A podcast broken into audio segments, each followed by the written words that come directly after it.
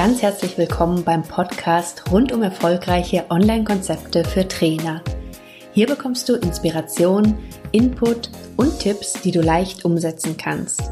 Entwickle Online- und Blended Learning-Konzepte, die genau zu dir, deinen Kunden und deinem Angebot passen.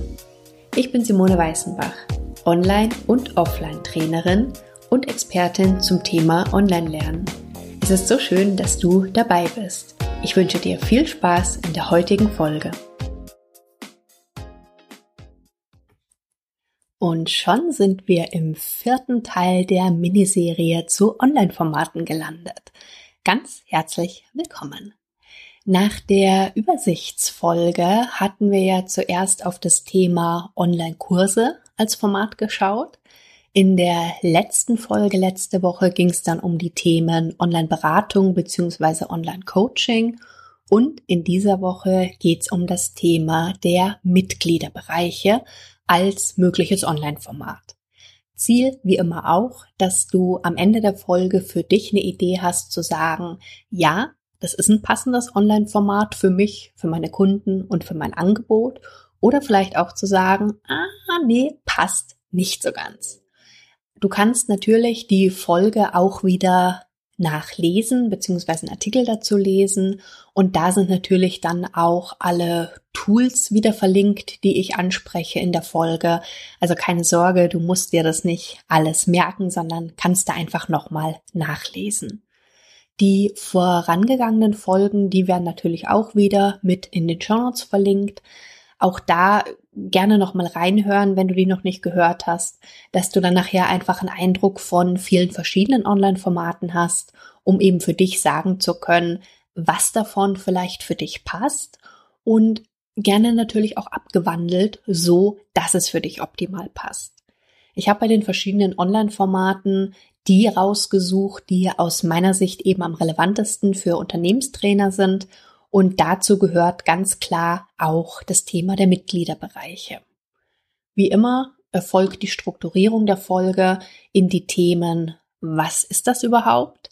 Was gibt's für Varianten? Wann ist das Format geeignet?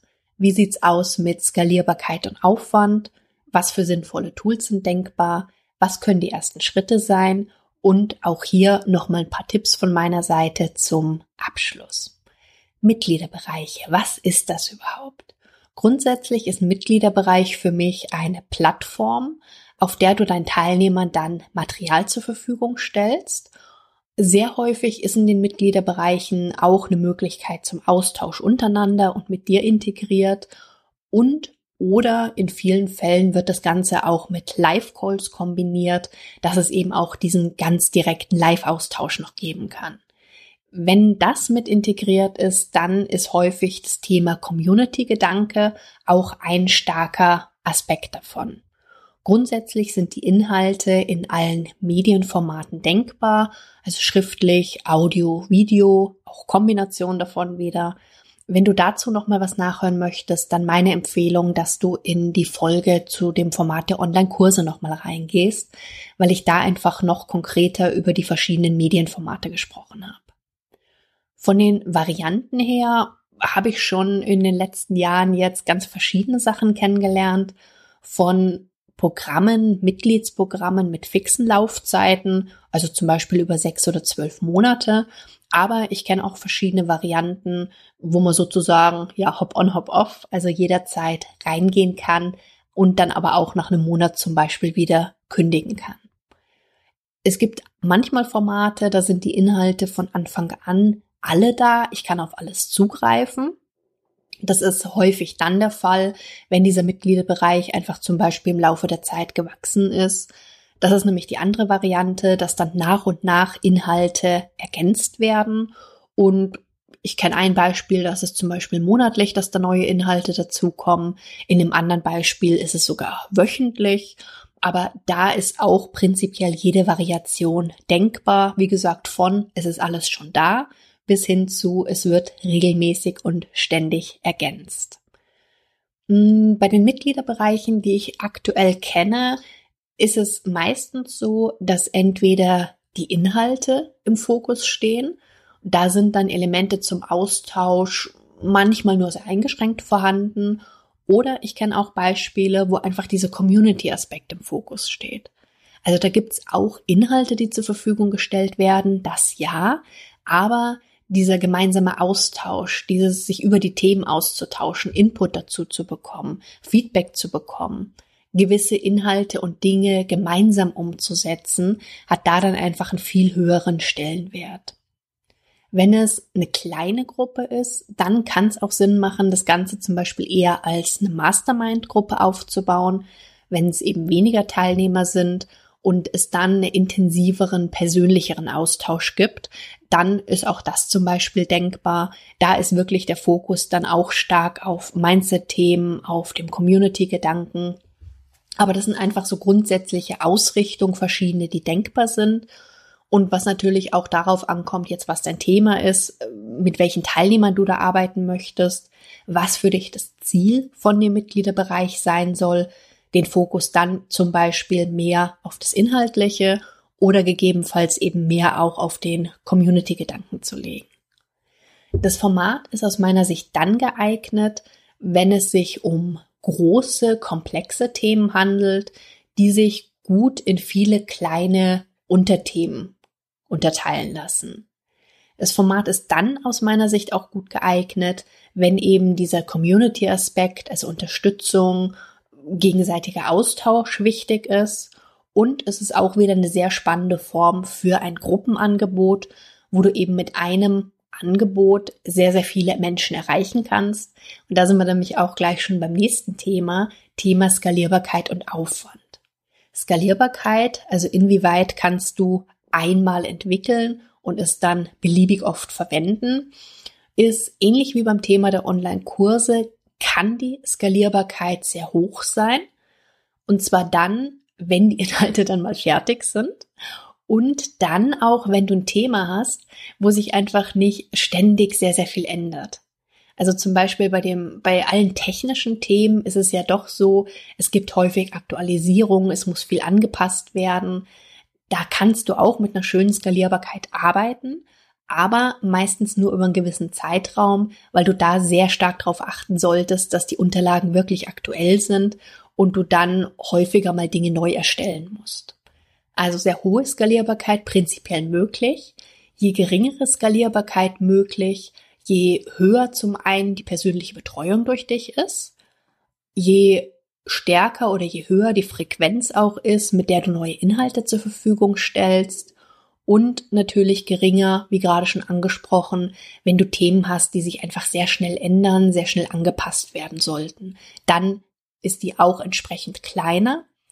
Ansonsten ist es ein Format, wo du sehr gut mit sehr hoher Skalierbarkeit, wenn du willst, auch mit einer sehr hohen Teilnehmeranzahl gut arbeiten kannst. Der Aufwand zur Erstellung ist erstmal natürlich ganz schön hoch, wenn du einen starken Fokus auf die inhaltlichen Aspekte legst, bis einfach so eine gewisse Basis an Inhalten vorhanden ist. Das ist ein Stück weit vergleichbar mit einem Online-Kurs vom Aufwand her erstmal, bis das alles soweit steht. Wobei du dann natürlich, wenn du zum Beispiel sagst, du gibst monatlich neue Inhalte rein, hält sich das dann in Grenzen, wenn du einmal im Monat da was Neues erstellst. Es macht aber aus meiner Sicht schon durchaus Sinn, dass du erstmal eine gewisse Grundlage, eine gewisse Basis geschaffen hast für die Teilnehmer, für die ersten Teilnehmer auch. Und dass es eben nicht so ist, dass die Teilnehmer zum Beispiel nur ein oder zwei Inputs da drin haben und dann erstmal einen Monat wieder warten müssen, bis was Neues kommt. Also so eine gewisse Grundlagenbasis ist meine Empfehlung vorab zu erstellen. Wenn die aber soweit steht, dann macht es auch durchaus Sinn, dass du die Teilnehmer mit einbeziehst und fragst zum Beispiel, was sie für Wünsche haben oder was für Themen noch wichtig und relevant für sie sind. Bezüglich des Aufwands und der Skalierbarkeit ist auch ganz schön bei Mitgliederbereichen, dass sich, wenn du am Anfang die Teilnehmer gut aktiviert hast, dass die sich eben auch gegenseitig damit einbringen, gegenseitig Feedback geben, dass sie dann natürlich auch einen Teil des Aufwandes, zum Beispiel die Beantwortung von Fragen etc. mit abnehmen.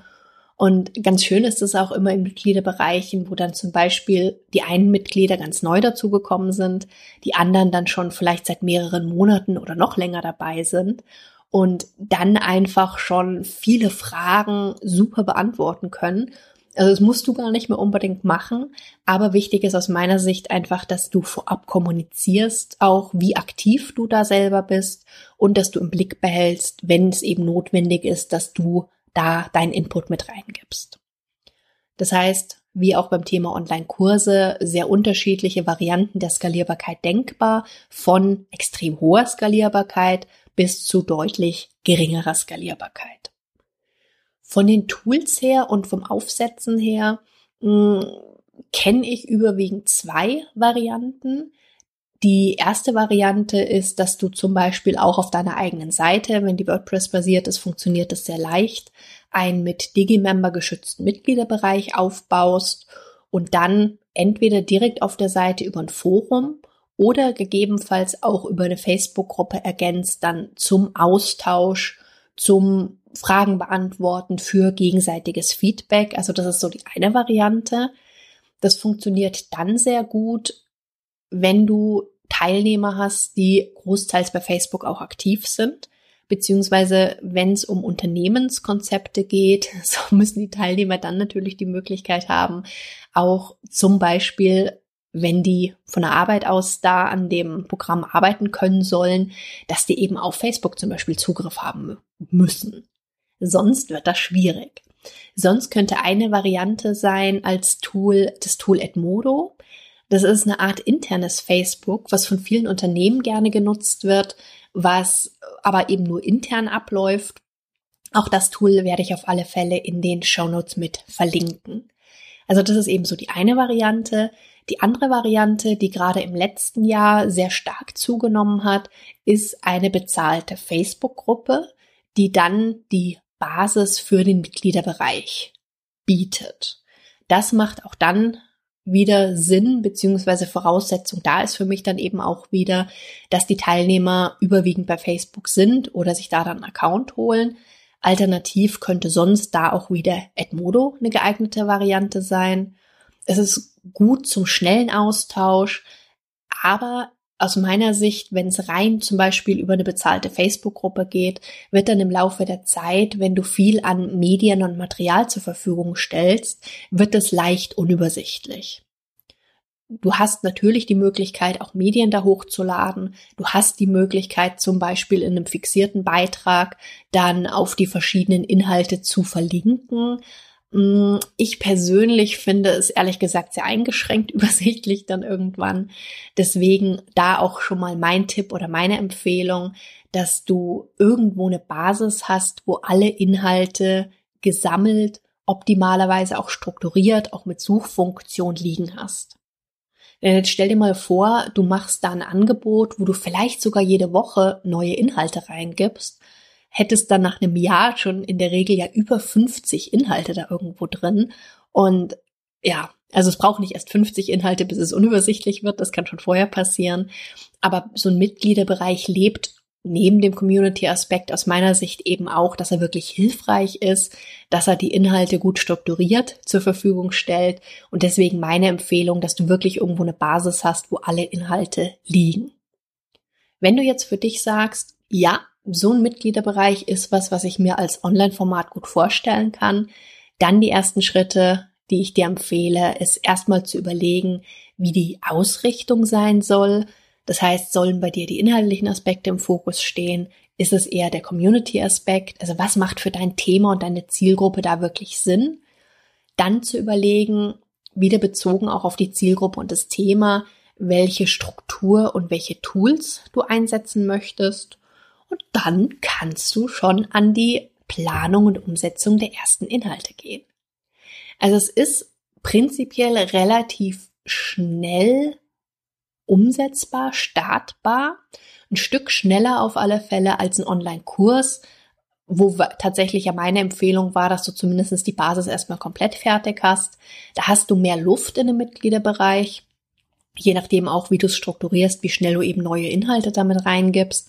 Aber es ist trotzdem ein deutlich höherer Aufwand erstmal als das Tool oder das Online-Format, was wir in der letzten Woche besprochen hatten, die Online-Beratung oder das Online-Coaching. Weitere Tipps noch von meiner Seite.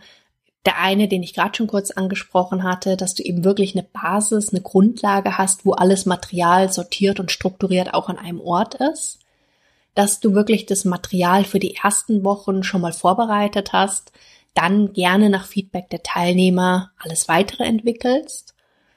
Am Anfang ist es häufig notwendig, dass du erstmal genügend Zeit in die Aktivierung deiner Teilnehmer investierst, also, dass die eben auch auf Fragen antworten, dass nicht jeder immer nur auf deine Antwort wartet, sondern dass das einfach klar ist von Anfang an, dass es ein gegenseitiges Unterstützen ist, dass die Teilnehmer sich, wie gesagt, einbringen.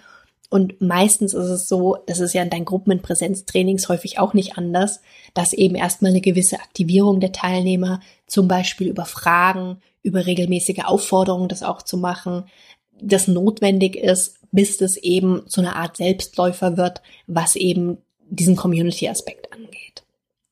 Wenn du anfangs vielleicht zu wenig Teilnehmer hast, dann kann das durchaus Sinn machen, dass du die Aktivierung noch stärker fokussierst, dass das dann anfangs vielleicht eher so ein Stück weit einen Charakter von einer Mastermind-Gruppe hat, wo du eben selber auch noch aktiver bist, weil dann kann gerade der Community-Aspekt sonst leicht zäh werden. Wenn du jetzt überlegst, du hast vielleicht am Anfang nur fünf Mitglieder da drin, dann ist es ja auch so, dass nicht alle immer aktiv sind, eher im Gegenteil.